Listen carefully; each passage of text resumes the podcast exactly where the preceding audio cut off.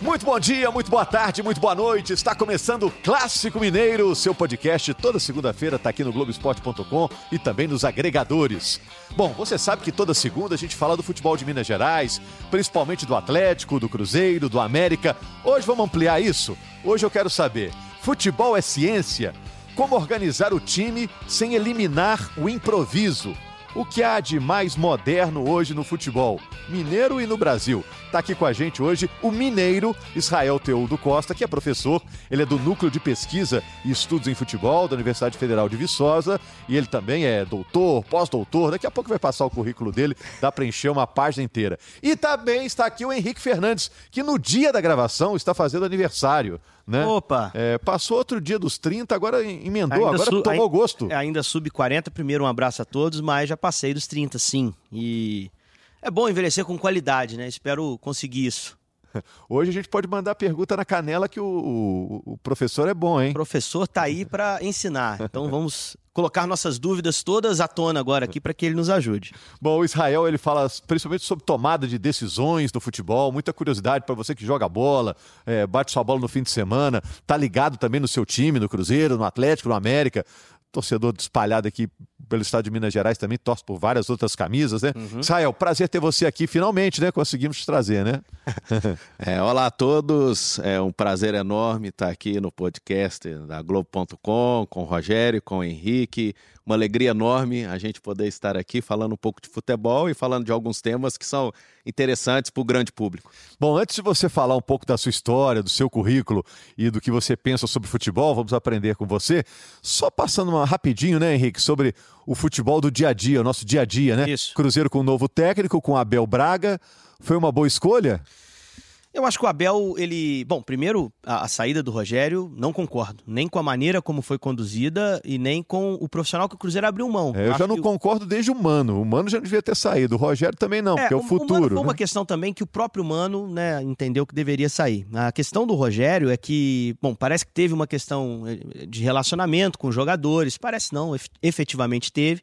A diretoria assumiu o lado dos jogadores e acabou terminando a relação com o Rogério, que acho que seria um ótimo treinador para o ano que vem, principalmente. Com as ideias que tem, poderia reconstruir o Cruzeiro. Cruzeiro que vai ter um ano de 2020, para mim, mais difícil do que está sendo 19, do ponto de vista financeiro, principalmente, que vai ter uma reformulação de elenco. E acho que o Rogério queria construir algo já esse ano. Tentar ter um ponto de partida para essa reformulação maior no ano que vem. É um desafio para o Abel. O Abel chega nesse momento com contrato até o fim do ano que vem, então vai também tentar preparar algo para o ano que vem, mas deve saber que não vai ter os jogadores que tem. O Cruzeiro vai passar por uma mudança de elenco, de perfil do elenco, de preço, custo do elenco, e o Abel é importante que saiba disso. É um treinador que tem uma facilidade muito grande em, ganhar o vestiário, como a gente disse. Normalmente tem boa relação com seus jogadores. Então, essa lacuna que o Rogério deixou, ele vai preencher. Uh, resta saber se ele vai conseguir encaixar o time taticamente, formar um time para o Cruzeiro para conseguir uma reação imediata no campeonato e para tentar construir algo no ano que vem. É, o Israel até fez um mestrado, né, Israel, sobre liderança Exato, de treinadores. Interessante. É, treinador paisão é legal, funciona mais que os outros? O Abel tem essa fama, né? Ele não gosta Se você discordar apelido, de algum jargão da imprensa para os treinadores, você pode falar, pode mas é, falar, é, o, o Rogério foi preciso. A imagem do Abel é do treinador paisão, que leva o elenco ali mais, mais próximo, protege os jogadores publicamente muitas vezes. Como é que você vê esse perfil dele e, e dos treinadores com essa característica em geral? É, exatamente. É, há um tempo atrás, né, eu fiz um mestrado na área da psicologia do esporte, estudando liderança de treinadores.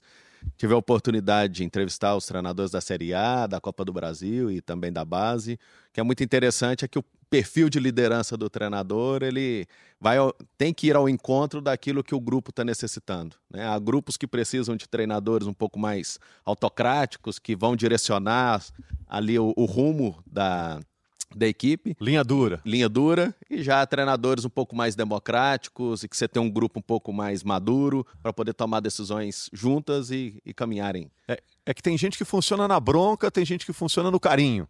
É, exatamente. é, tem liderados aí, jogadores que preferem ser tratados de forma bem diferente. E o treinador também precisa variar esse estilo dele dentro do mesmo grupo, né? É, é, no... de, dependendo de cada jogador, né? Tem um comportamento geral com aquele grupo, de acordo com a característica geral dos jogadores. E, e tem o jogador que você sabe que você pode cobrar, tem o jogador que você sabe que você pode ser mais duro. tem um jogador que você sabe que você pode falar de forma mais dura num treino, mas num jogo você pode tirar ele da partida, pode mexer com. Tudo isso pesa, né, Israel? Pesa muito. É, e acho que uma coisa que é notória hoje no, no dia a dia é a influência das mídias sociais é, sobre o comportamento desses atores do futebol, né? uhum. né? É o quanto que tem pesado também e mudado um pouco a relação treinador e jogadores. É. Por falar em mudança da relação, de torcedor com jogador, a gente teve isso ontem no jogo do Atlético, né? Atlético é. contra Ceará. Estão gravando aqui na segunda-feira é, no início da tarde. O Atlético venceu o Ceará de virada por 2 a 1 Já começou o jogo com a torcida do Atlético pegando o pé de alguns jogadores. Com uma né? pequena torcida do Atlético. Uma pequena né? torcida, porque teve um protesto. A média né? de público ontem. Uh, o, o, público foi muito abaixo da média do Atlético pelo protesto das organizadas. Né? E o Atlético ganhou de virada, virada 2 a 1 tomou um gol do Thiago Galhardo, aquele pênalti que já foi discutido. Otero e Luan fizeram os gols é, do Atlético. Importante, né? Segunda vitória seguida porque é importante ressaltar que o Atlético ganhou do Colón. Não teve nem cara né? de vitória, mas é, ganhou. O torcedor não lembra um. como vitória é. porque não classificou, mas ganhou do Colón e agora ganha do Ceará, Henrique importantíssima dentro do campeonato, porque o Atlético vinha seis jogos perdendo, e, e aí quanto mais você perde, o professor tá aqui, foi treinador também, quanto mais você perde, a maior a chance de você perder outro jogo, porque a confiança tá baixa. Uma derrota chama a derrota, e a vitória muitas vezes chama a vitória, porque você consegue virar a chave, aumentar a confiança dos jogadores. Uh, o Rodrigo já arrancou muito mais esse time do que vem apresentando, e eu acho que está diretamente associado a duas coisas. O foco dividido com a Sul-Americana. Eu acho que em algum momento esse elenco começou a olhar só para a Sul-Americana. O brasileiro ficou em segundo plano demais e o time fez alguns jogos bem abaixo no brasileiro. Isso não existe mais. Agora o brasileiro é a única competição até o fim do ano. E, e acho que também tem muito a ver com a, o fato de uma derrota que chama a derrota seguinte. O time caindo a motivação, já entrava no jogo pressionado, não conseguia tomar as melhores decisões em campo e acabava, acabava derrotado. Esse jogo contra o Ceará era estratégico para quebrar essa sequência ruim, para dar um pouquinho mais de conforto e tranquilidade ao próprio Rodrigo, que já sofreu alguma pressão, precisou de um voto de confiança na coletiva de sexta do, do Rui Costa, e, e também pensando no que vem pela frente no campeonato, porque tem um jogo na quarta contra o Vasco, que é um jogo que seria na semana passada, e depois o Atlético vai submeter a sequência mais dura da tabela uh, que ele tem até o fim do ano. São jogos fora contra Palmeiras e Flamengo, e voltando para casa pega o Grêmio. Para mim, talvez os três melhores times do futebol brasileiro atualmente. Então, assim, se você não pontuasse no jogo contra o Ceará e não pontuar no jogo contra o Vasco, você vai ter que se recuperar nesses jogos. Uhum. Então, essa vitória foi estratégica, importante. Se ganhar na quarta, fica três pontos do São Paulo, que é o sexto, e a briga do Atlético, não vamos enganar ninguém, é por um G6, com é, muita sorte e competência, um G4 não dá para pensar em título. Então essa semana é chave, começou muito bem. Otero e Luan muito bem no jogo contra o Ceará, o time que, que fez um segundo tempo para mim muito convincente, sem sofrer, uh, conseguindo ser impositivo, que traz o de Santo como uma alternativa interessante ali, com as características que tem como centroavante, e precisa superar principalmente a ausência do Jair. Né? A aposta foi o Natan, quebrou o galho, mas improvisado. O próprio Rodrigo Santana admitiu que é um improviso. Deve voltar com o Martinez quando ele estiver saudável, mas não pode ficar se ressentindo também na ausência do Jair. Não tem o cara, o cara tá fora por um tempo maior, vai arrumar uma solução dentro do grupo. É, tem elenco para isso, né?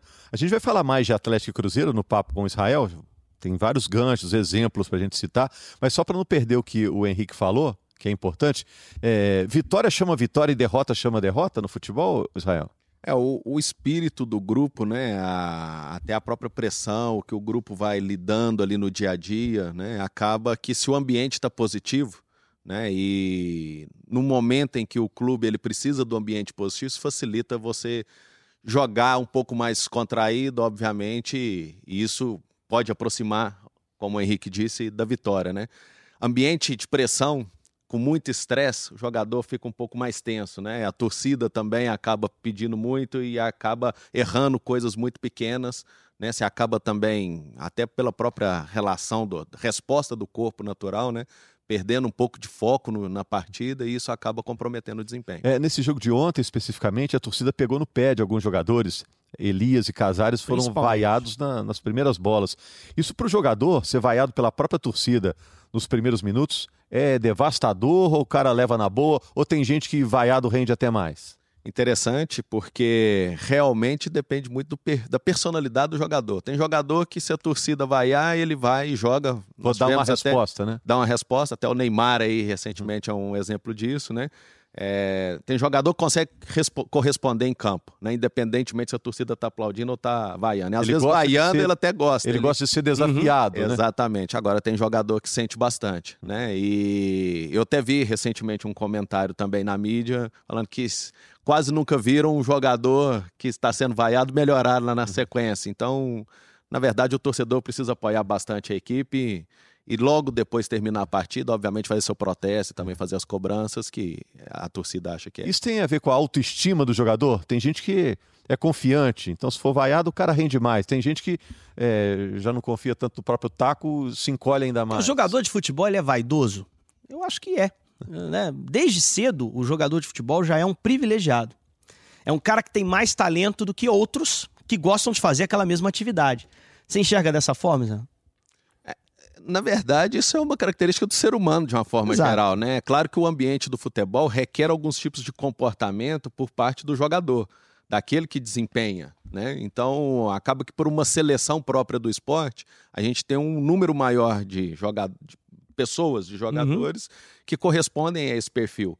Né? E o jogador, ele, desde a base, ele é acostumado a, a passar por dificuldades. Sem E dúvida. acaba claro. que essas dificuldades vão, vão, vão somando na personalidade desse jogador características importantes para que ele possa ultrapassar momentos de tensão. Mas aí mesmo assim ainda existem aqueles que, por uma questão, por traços de personalidade, que aí vem, obviamente, da própria próprio nascimento desse jogador, eles são mais tímidos e sofrem um pouco É. mais com essa pressão. Eu tenho uma tese de que se você puder optar, tem dois jogadores de mesmo talento, um foi formado num time grande, outro foi formado num time pequeno, pega o do time grande, porque o cara está acostumado a ganhar. A derrota incomoda muito mais. O cara está lá na base ganhando de todo mundo. Quando perde, o cara fica mais incomodado. É, exatamente. É, inclusive me faz até relembrar um episódio quando eu trabalhava no América, que a gente discutia muito com a presidência do clube, vice-presidência do clube, que tinham torneios que a gente jogava com o Cavaleiro Negro e outros com o América, lá na base, né? E eu se- sempre falava pro presidente, o jogador é, do América tem que acostumar a ganhar. Ele tem que acostumar a jogar com a pressão, de ser o vitorioso Protagonista. o jogo. protagonista. Isso é muito importante que ele se forme ao longo do, do processo dele de formação, aprendendo a ganhar e aprendendo a lidar com a pressão. Ô Israel, vamos pegar agora o fio da meada, né? A gente fez essa introdução falando aqui de Atlético e Cruzeiro, que serão assuntos também no decorrer do papo. O Israel é do Núcleo de Pesquisa e Estudos em Futebol da Universidade Federal de Viçosa. Ele é formado, é, foi é, doutor né, em Ciências do Desporto pela Universidade do Porto, em Portugal, e tem pós-doutorado lá na Inglaterra. O seu estudo hoje é sobre tomada de decisões, sobre avaliações táticas. Foi o, rumo que você tomou na carreira, né? Mas vamos lá para trás. Você começou onde? Você é da onde? Exatamente, Rogério. É, eu sou de Piuí, uma cidade pequena, próxima à Serra da Canastra, próxima a Furnas, né? E eu, obviamente, como todo brasileiro, tentei jo- jogar. né? Chegou perto, não? Não, não cheguei muito perto, não. Joguei bastante ali na região, jogava os jogos do interior de Minas, jogava os times, jogava contra ali as equipes na, na região. E quando chegou um determinado momento que eu via que não dava para seguir como jogador, né, e eu gostava muito do futebol, eu fui estudar. Então Foi- fiz educação física e na sequência fui me especializando em função de eu começar a me envolver novamente com futebol, aí mais fora das quatro linhas, como treinador, preparador físico, e aí foi. Bom, e hoje você dá cursos na Confederação Brasileira de Futebol e também na Comebol. Curso de quê? O que, que você ensina lá? É curso para treinador? Como É, hoje eu tô linkado às licenças C, que é as licenças ah, que são oferecidas para profissionais que querem iniciar a carreira, especialmente na- nos primeiros anos de formação, Como treinadores. como treinadores. E na licença A, que já é treinadores que já atuam no mercado eh, nacional em grandes equipes. né? Uhum. E na Comebol a gente faz a formação dos instrutores da Comebol nas diferentes federações associadas à Comebol para que eles possam também fazer a formação. Ou seja, você dá aula para quem vai Para dar aqueles aula. que darão aula. é. Exatamente. Na Comebol é isso que acontece. Em né? quais países você já foi, graças a esse trabalho aqui na América do Sul? Já foi Colômbia, Venezuela, Argentina, Paraguai, Uruguai, eh, Peru. Que por acaso falta um ou outro aí. dos, dos membros das federações filiadas à Comebol, só não fui no Equador e não fui na Bolívia por uma questão de agenda, né? Mas a Comebol tem feito essa, esse esse projeto de longo prazo. A, a direção da Comebol, o presidente Alejandro Domingos, justamente com o diretor de desenvolvimento Gonçalo Beloso, eles têm uma visão é, muito positiva a respeito do, da, dos próximos anos para a Comebol, no sentido de promover é, um fortalecimento da formação na América do Sul de uma forma geral. Então, esse intercâmbio entre diferentes profissionais é, que vão às federações é, filiadas à Comebol para poder trocar experiência com aqueles treinadores que lá estão e têm, obviamente, ali o, a sua avaliação do contexto dentro do seu país, é uma forma da gente é, fazer um intercâmbio e enriquecimento de experiências. E isso faz com que a gente possa é, melhorar os aspectos formativos ao longo dos próximos anos, né? E que a gente consiga, é, num futuro aí, um pouco mais de sucesso contra os europeus que já têm feito esse trabalho já, há né, algum há tempo. Algum Nós estamos atrasados né, nesse, nesse, nesse é. processo. Agora, eu, é. assim, a sensação um que eu tenho. Vamos emendar um papo de boleiro aqui, viu, Israel? Não vamos com os papos de professor, não. Aqui é pra gente falar para boleiro. Primeira coisa que eu ia perguntar, Henrique, desculpa, só, só para não perder aqui o fio. É, futebol é ciência? É muita pretensão tratar o futebol como uma ciência? Ciência não é coisa ainda mais importante? Não, é, futebol não é ciência, né? e futebol tem um pouquinho de arte, tem um pouquinho da ciência, né? A, a, ciência ajuda a melhorar a arte do futebol, né? Há vários aspectos linkados à, à performance do jogador e que podem hoje ser monitorados e desde a formação para que esse jogador ele possa entregar um espetáculo ainda melhor né? jogador individualmente e coletivamente. Então, os diferentes intervenientes ali desse processo, treinadores, toda a sua comissão técnica, juntamente com dirigentes, eles são responsáveis por poder entregar esse espetáculo à, à comunidade, à população. Então, a ciência ajuda nesse sentido.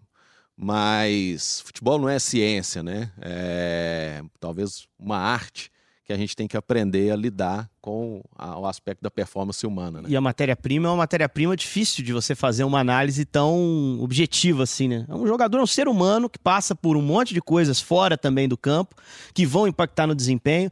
Agora, acho que o que a gente tem que chamar a atenção é que hoje a, o futebol é analisado de uma forma mais fragmentada. Né? Você dividiu o jogo em momentos diferentes, você dividiu as valências, a questão física, a questão tática, a questão técnica, a questão pessoal, a questão psicológica, e você consegue esmiuçar um pouquinho mais o olhar sobre cada uma dessas, né, professor?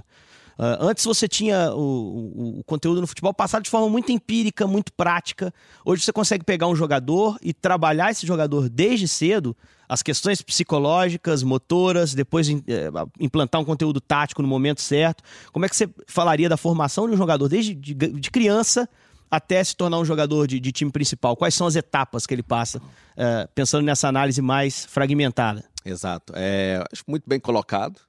É, acho que nós estamos num momento do futebol mundial em que nós vamos passar por uma humanização do treinamento.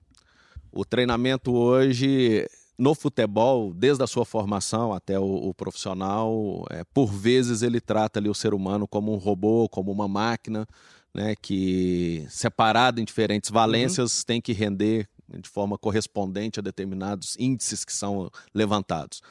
É, mas a tendência mundial hoje é que a gente tenha uma visão mais holística sobre a performance, que a gente procure integrar todos esses dados para que isso possa servir é, para a melhoria da qualidade do espetáculo. Né? A gente vê que o futebol mudou muito.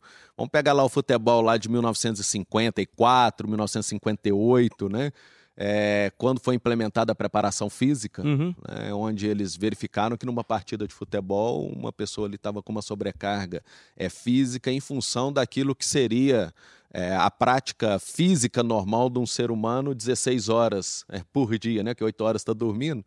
É, e aí o que se fez? É, veio a chegada do preparador físico, né? depois vieram a chegada de mais membros na comissão técnica, o fisiologista, hoje fala muito do departamento de saúde, né? ligado a essa performance física. Ao longo dos últimos 30, 50 anos, aí, uma produção científica muito forte para poder mostrar caminhos assertivos no desenvolvimento da performance humana no que refere aos aspectos físicos. E nós estamos muito bem no que refere a isso. Hoje, talvez, a grande dúvida das pessoas é pauta em cima da velocidade do jogo e o número de tomadas de decisões que nós temos numa partida de alto nível, que hoje tem em torno de 2.500 tomadas de decisão. E a gente Isso sabe você está falando um time, o time inteiro toma essas decisões. É, E- e 2.500 decisões de cada jogador por partida. Por cada partida, é, até por se- pra, partida. pra ficar claro, né? Muitas vezes a pessoa, quando escuta o professor dizendo isso, imagina que a tomada de decisão seja vou passar ou vou chutar? Vou passar pra quem? Não é bem isso. Não só É isso. também a movimentação que ele vai fazer sem a bola, o Sim. posicionamento que ele vai assumir, se ele vai ser mais agressivo ali naquela marcação, se ele vai proteger o espaço. É, é muito mais complexo, né? Exatamente, Henrique. É, e nós estamos aqui falando só de um aspecto quantitativo, que é o número de tomadas de decisões. Depois nós temos que qualificar essas tomadas de decisões. Quantas são realmente decisivas de um pênalti dentro da área, né? ou de uma falta fora da área, ou de uma jogada de meio de campo, ou às vezes uma jogada em que o goleiro vai fazer o tiro de meta. É uma decisão que o jogador tem que tomar. Né? A bola saiu para fora, o goleiro vai bater um tiro de meta. Onde eu vou? Onde eu vou me posicionar? É, a, a impressão que fica, a gente que acompanha futebol, é que cada vez mais os técnicos tentam influenciar na decisão dos jogadores. Isso não tolhe a criatividade? Como organizar o time taticamente sem acabar também com a criatividade do atleta que fez o futebol brasileiro virar o que virou? Exatamente. É uma, também uma pergunta muito recorrente e que a gente tenta, de certa forma, é, manifestar através do trabalho para que o jogador continue com essa criatividade. Né? É, a e parece verdade. assim que o técnico dá liberdade para um ou outro do time. Ó, você é o criativo. Tem aquela frase, Seu aquela, 10. aquela, aquela Você é máxima você é o também, né? Neymar, você De- defender organizadamente e atacar desorganizadamente. Quer dizer, no, no ataque, liberdade. Na defesa, menos liberdade. É o Henrique falou, a gente fala isso, é bordão que a gente usa. Não sei se para quem estuda se isso Se eles viram a cara na hora que estão ouvindo. hoje até o, o técnico da nossa seleção olímpica, né, o André Jardim, ele Uhum. fala muito, é a gente atacar sem bola. É, há várias formas de se- ser trabalhado isso, sabe? É, Para o grande público, é muito importante que a gente entenda que vários aspectos relacionados à criatividade e inteligência de um jogador no profissional, é, começa lá embaixo.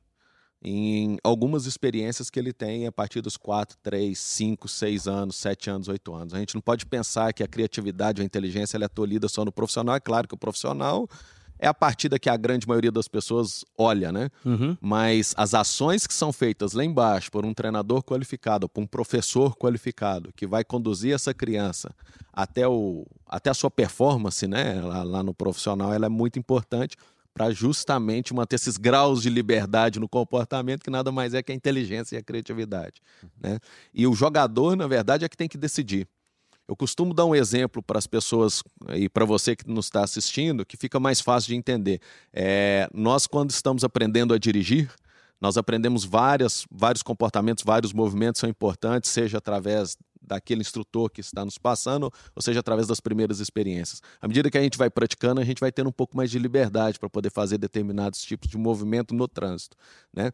Sejam eles sob pressão, ou sejam eles sem pressão, né? No momento que você está com trânsito ou sem trânsito, ou que você precisa chegar no local do seu trabalho porque você está atrasado ou porque você está aliviado. E essas decisões que nós tomamos dirigindo, né, elas vêm construindo ao longo do tempo e a gente fazendo aí, cada um que está nos escutando, fazendo uma retroalimentação aí, buscando aí no passado, vai saber o momento que errou, que acertou e que hoje talvez acerte mais, né? E como que isso também é diferente dentro da própria família, dos seus amigos e tudo. No futebol, basicamente é, é a mesma coisa. A gente precisa dar liberdade para o jogador para que o jogador ele possa, ao longo da sua formação, e tomando essas decisões com cada, com cada vez mais um leque maior de possibilidades para que ele seja criativo e inteligente. Né? Antes da gente gravar aqui o nosso podcast, eu estava conversando com o professor e a gente teve um papo muito interessante quando eu dizia: ah, o jovem, a, criança tem que eh, ter o treinamento mais lúdico, mais solto. A partir de um certo momento, ele vai começar a ser eh, impactado ali com conteúdos mais táticos. Eu queria que você falasse como é que se forma, porque o que a gente mais escuta eh, é assim: a gente que está mais visível na TV, enfim, a gente conhece alguém e a pessoa fala: ah, eu gosto muito do teu trabalho, eu tenho um sobrinho que joga muita bola. Você acha que ele deve começar no Atlético, no Cruzeiro ou no América? Eu falei assim, não sei quantos anos ele tem. Ah, ele tem sete anos. Ele tem que jogar bola com os coleguinhas na rua. Ele tem, ele tem que brincar, ele tem que fazer escolinha, e aquilo tem que ser um- uma diversão. Daqui a pouco é que ele pode olhar para isso com. Porque todo mundo tem ambição de ter um, um- um jogador. Como é que se faz a formação do jogador hoje, professor? É, qual a idade ideal para que se inicie? Qual a idade. é, porque as pessoas têm essa dúvida muitas vezes. É um ponto extremamente importante que você levantou agora, Henrique. O prazer é fundamental. É, se o prazer não tiver é, dentro, da, dentro da brincadeira da criança, isso dificulta bastante. Por uma questão simples, me permita aqui é, explicar para os ouvintes, é, no sentido de que quando, os nossos, quando a gente está em processo de evolução, de aprendizado, de ganho de conhecimento, a gente tem ali uma conexão entre os nossos neurônios, para o cérebro, né? É, que vão se ramificando, que vão ganhando uma amplitude um pouco maior. É, e se o prazer não está presente, isso dificulta bastante. Né? É, quanto mais prazer a criança tiver, especialmente nas idades mais baixas, em que há uma plasticidade cerebral, ou seja, que o cérebro está mais disposto a melhorar, a ganhar conhecimento, né? É, acaba que nós vamos limitando as possibilidades de resposta, de, de movimento que a criança tem. Então é muito importante que tenha prazer. E só para poder contrapor, todas as vezes que a gente põe pressão em cima de um determinado ambiente, ou em cima de uma criança, ou em cima de uma resposta dela. Hoje é muito comum isso acontecer em torneios de base aí, sete anos, oito anos. A gente vai em algumas competições e às vezes a gente até recebe no celular algumas, alguns vídeos que parecem jogos de profissionais que Sim. crianças de 7 anos estão jogando e que a torcida ou até os próprios pais. Os pais colocam né, muita pressão. Uma pressão exacerbada em cima da criança e, só para ficar claro para quem está nos ouvindo, isso faz muito mal. Porque toda vez que a criança ela sente esse estresse, né, essa pressão exacerbada, isso funciona como se fosse o contrário do prazer. Então, ou seja, você vai destruindo a bainha de mielina do impulso nervoso. Ou seja, seu cérebro vai aprendendo menos. Então, se o conhecimento não está consolidado na criança, isso vai dificultando a criança, obviamente, evoluir no jogo. A gente até vê no profissional, muitas vezes, um técnico fala: Eu falei com eles lá, vão lá e divirtam-se. Né, na hora do jogo, quero que vocês se divirtam jogando. É, eu sempre fico pensando, poxa, isso, será que isso dá certo, né? Porque o negócio é sério. Tem né? uma, tem uma lógica ali no né? comportamento. É. E o técnico, para falar isso com o jogador, ele deve estar tá muito convicto do que foi preparado, treinado. Ó, tá tudo tão pronto que eu posso me dar o luxo de. Exatamente. Né? Exatamente. De falar isso. É, é ele ter o... a confiança no grupo, né? De que o grupo está pronto para poder desempenhar aquilo que ele pediu. Né? E quando você tira a pressão, ó, chega lá e joga as coisas tendem a fluir com mais facilidade. E normalmente até em jogos de, de muita atenção, jogos de final e tudo, normalmente o jogador até tem uma estratégia de fazer dois, três passos ali, é, mais de teste, para poder sentir, sentir o bem, jogo, né? Sentir, sentir o jogo. jogo, se sentir bem, não errar. E aí ele ganha um pouquinho mais de confiança e isso, isso facilita é, a parte de resposta motora dele, cognitiva e motora é, e, pro jogo. E muitas vezes essa, essa palestra do treinador antes do jogo, que o Rogério se referiu, que a gente escuta muito mesmo, é o ponto final da preparação, uma questão muito mais psicológica, motivacional, porque o, o, trabalho, a estruturação da estratégia de jogo, uh, o trabalho tático foi feito ao longo da semana, né? Então, assim, é um discurso muito mais motivacional. Vamos lá, soltem-se, mas é, o jogador sabe que tem que olhar aquilo. Eu me lembro, agora essa semana saiu um texto do Jürgen Klopp, treinador do, do Liverpool, na Players Tribune, que é aquela boa publicação que tem de, de, de, grandes jogadores. E ele disse o que ele contou para os jogadores antes da vitória contra o Barcelona na semifinal da Liga dos Campeões no ano passado uh, que ele, na temporada passada, mas no primeiro semestre, ele dizia: Olha, uh, a gente vai tentar hoje à noite fazer o impossível. Provavelmente seja, provavelmente seja impossível mesmo vencer o Barcelona por 4 a 0 Mas eu só vou no banco de reservas porque são vocês que vão estar lá dentro do campo. E eu confio no trabalho de vocês. Porque a gente construiu esse caminho até aqui. Então, assim, é, do ponto de vista tático, não tem nenhuma orientação aí nessa, nessa última palestra, mas do ponto de vista motivacional, é, psicológico do jogador, né, professor? Tem um impacto é. que é bem-vindo ali naquele ambiente de vestiário antes de subir para o campo, né? Faz Cê, muita diferença. Dá para mensurar o quanto que é psicológico, o quanto que é preparação, o desempenho do jogador em campo? Não, basicamente é o, é o, é o todo, né, o psicológico representa quanto da ah, representa muito, né? Eu acho que o ouvinte que está aí nos escutando sabe que quando ele está com problema em casa, ou está com problema com a esposa, ou com problema com os filhos, e está pensando num problema externo, o quanto que isso influencia, né? Você acredita que o, o brasileiro, o sul-americano em geral, é, psicologicamente, é, é, ele, ele, é mais frágil que o europeu, por exemplo? Que, que tem, tem essa tese, né? Que na Europa os caras são é, mais prontos para receber uma orientação tática, uma, uma organização diferente, uma, uma determinação que será cumprida do primeiro aos 90 minutos. E aqui a gente é mais rebelde ou disperso, sei lá. É, não, na verdade é isso mesmo. O, nós temos sangue latinos, né? Latino, então é, esse sangue ele é um pouco mais emotivo e de fato faz com que a gente possa desviar a, a, nossa atenção em momentos de decisão, né? Às vezes até tomar uma decisão um pouco mais impulsiva pro lado negativo. De, assim de repente você começa a perder um jogo importante, se desorganiza e toma 7 a 1 Eu acho que já aconteceu na história do futebol. Um jogo é. importante que você carrega uma carga lá em cima, nós só podemos admitir a vitória nesse campeonato. De repente o jogo tá difícil, você se desorganiza e toma 7 a 1 é. Tem time que passa por é. isso, né? Um cara tipo o Daverson do Palmeiras, assim, o Felipe Melo, eles são inviáveis para o futebol europeu altamente competitivo, não? Por não, O Davidson teve lá, né? Jogou é, na Alavés lá. O Felipe Melo também, mas... O Felipe até foi vitorioso lá no futebol europeu. É, o, o que acontece muito, Rogério, é que ao longo desse período de formação, o atleta ele tem que aprender a conter é, essa, essas emoções. É possível ensinar É possível isso? desenvolver. É possível desenvolver, não é, não é nato lá da característica é claro a personalidade que, da pessoa? É claro que tem aspectos que são é, mais relacionados a, ali, à parte uh, do nascimento, já, já traz no DNA do jogador, né? especialmente o sangue, né? podemos assim dizer. Mas é possível ensinar sim, é possível o jogador controlar as emoções, assim como qualquer profissional também que trabalha numa empresa tem que controlar suas emoções. É claro que para um jogador é muito mais. É, é diferente, porque você tem ali, quando você está exercendo a sua profissão, você tem ali 100 mil pessoas, ou até mais, que é quem está fora do estádio, falando sobre a sua performance. Né? Imagina um médico aí fazendo uma cirurgia e o pessoal fala: não, coloca bisturi meio milímetro para lá, meio milímetro para cá. E isso é, vai tirando foco se, se o jogador ou se o profissional não tiver muito bem focado na ação que tem que fazer. Isso leva aquilo que a gente estava até conversando um pouquinho mais atrás, a uma preparação, uma formação mais adequada do processo de tomada de decisão dele. Ele tem que estar muito convicto do conhecimento que ele tem, para que os aspectos situacionais do jogo, naquele momento, estejam completamente a dispor da tomada de decisão é. dele. Que ele esteja livre, descansado, por assim dizer. Que você estuda a tomada de decisões, a sua carreira acadêmica é, é em função disso, tomada de decisões de jogadores.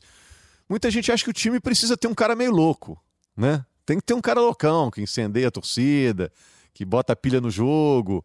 É, é importante isso também, não? Um é cara que foge do padrão? É importante, um jogo de futebol. É há vários aspectos que envolvem a performance, né? e um deles é o psicológico. Se você conseguir tirar o seu adversário né, da, da sua tranquilidade emocional, você vai condicionar a tomada de decisão dele. É. Vou citar um exemplo: o Luan do Atlético. É, que tem um comportamento às vezes meio. O Otero, nesse fim de semana, foi é. muito isso, né? Entrou uma confiança para um contra um e incendiou e foi para cima. Isso vai levando os outros jogadores também vai, a assumir um comportamento mais confiante dentro de campo, né? Vai contagiando, vai contagiando. Alguns neurocientistas falam isso que é até um Wi-Fi.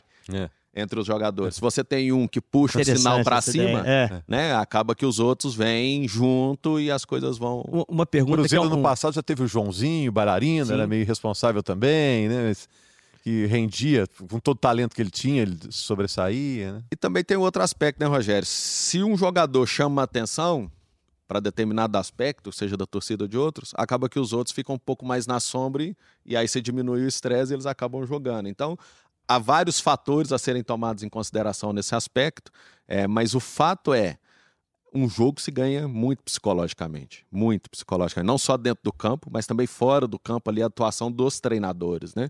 Você conseguir desestabilizar um outro treinador para fazer uma mexida talvez antecipada ou para ele de repente ser induzido a uma substituição que talvez não seria a mais adequada. O jogo psicológico é. também acontece fora ali das quatro linhas. Eu acho que tem impressão, você falou isso, lembrei do Mano, né, Henrique? O Mano é um técnico que dá uma desestabilizado às vezes no treinador rival, né? É, e muitas Ele vezes utilizando isso, né? a imprensa, né? É. A maioria das vezes eu diria, porque a imprensa passa a ser um canal é, que Renato comunica Gaúcho. um treinador com outro. A gente vai ter nessa semana o Grêmio Flamengo, em que o Renato já falou um monte de coisa sobre o Jorge Jesus, né? Aquela história, por exemplo, do ah, ele tá fazendo um grande trabalho no Flamengo. Até por isso eu me pergunto por que, que ele só treinou em Portugal e por que, que ele só ganhou poucos campeonatos na carreira. Tem uma mensagem aí que pode levar o Jorge Jesus a alguma alguma, algum comportamento é. diferente, né? Com 200 milhões, até eu. Ele é, ele é. tem uma seleção nas mãos, né? Nosso time vem jogando bem há três anos, ele tá jogando bem há três meses. Uhum. Então, assim, tudo isso aí entra em campo, né? É, impacta nos jogadores. Ontem, é, na coletiva depois do jogo, ele já falava que o favorito é o Flamengo. Isso também vai impactar nos jogadores dele.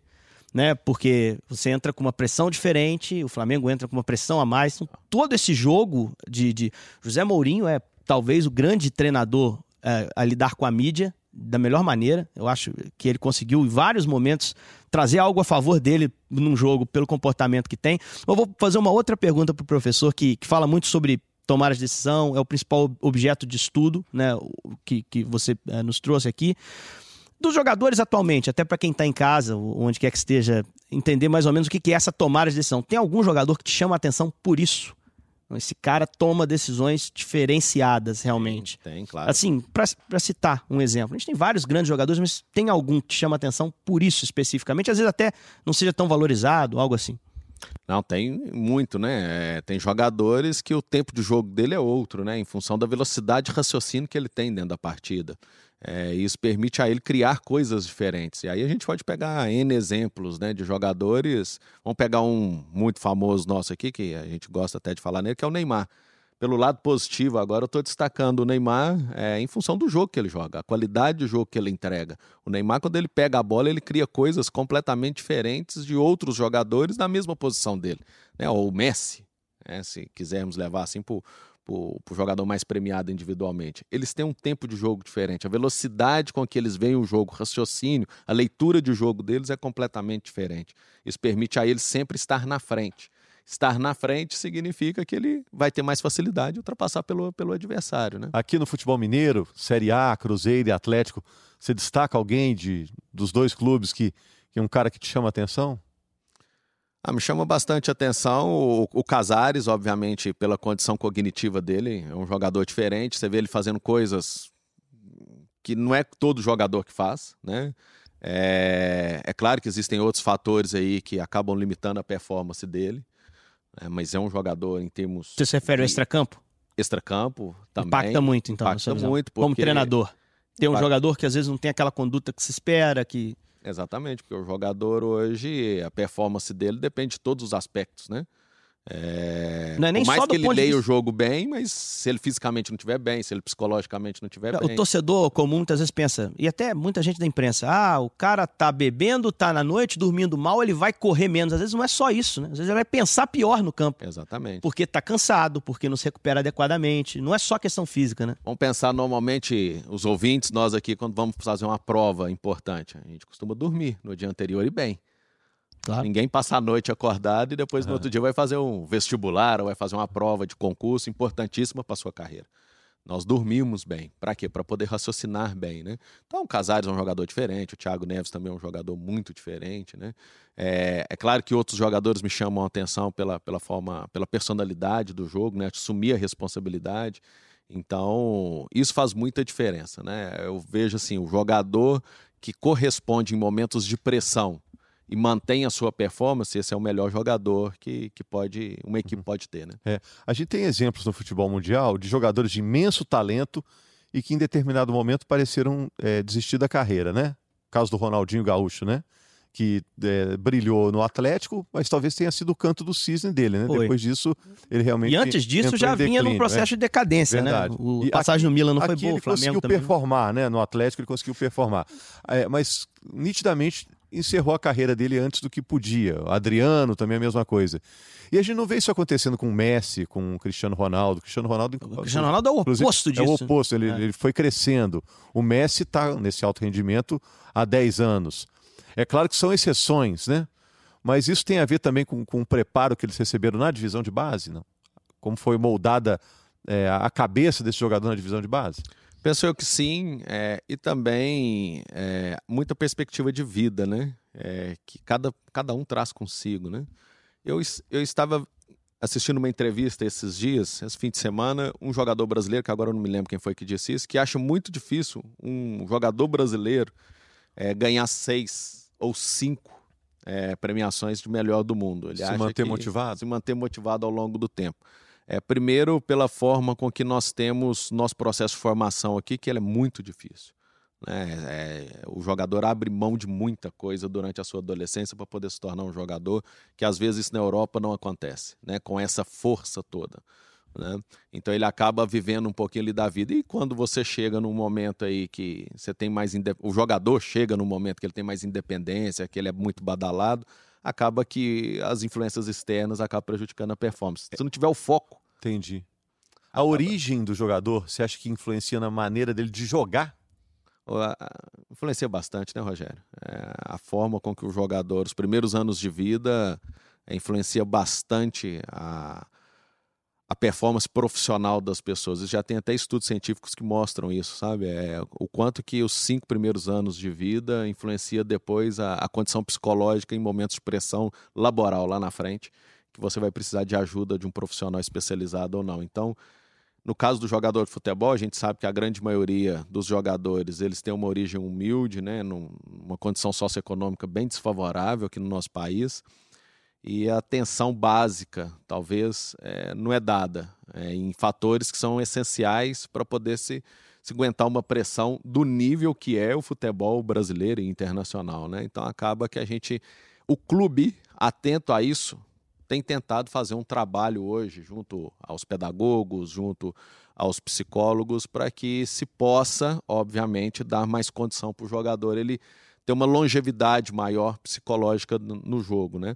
O Branco, inclusive, é, contratou recentemente uma pedagoga para as seleções de base do Brasil e essa pedagoga vai fazer um trabalho junto aos atletas convocados, há uma discussão junto aos gestores é, de todos os clubes do, do futebol brasileiro, né? aqueles que estão mais em evidência, obviamente, e que têm formação, que têm ali o certificado de clube formador, é o quanto que esse trabalho ele tem que ser sincronizado entre clubes e seleções.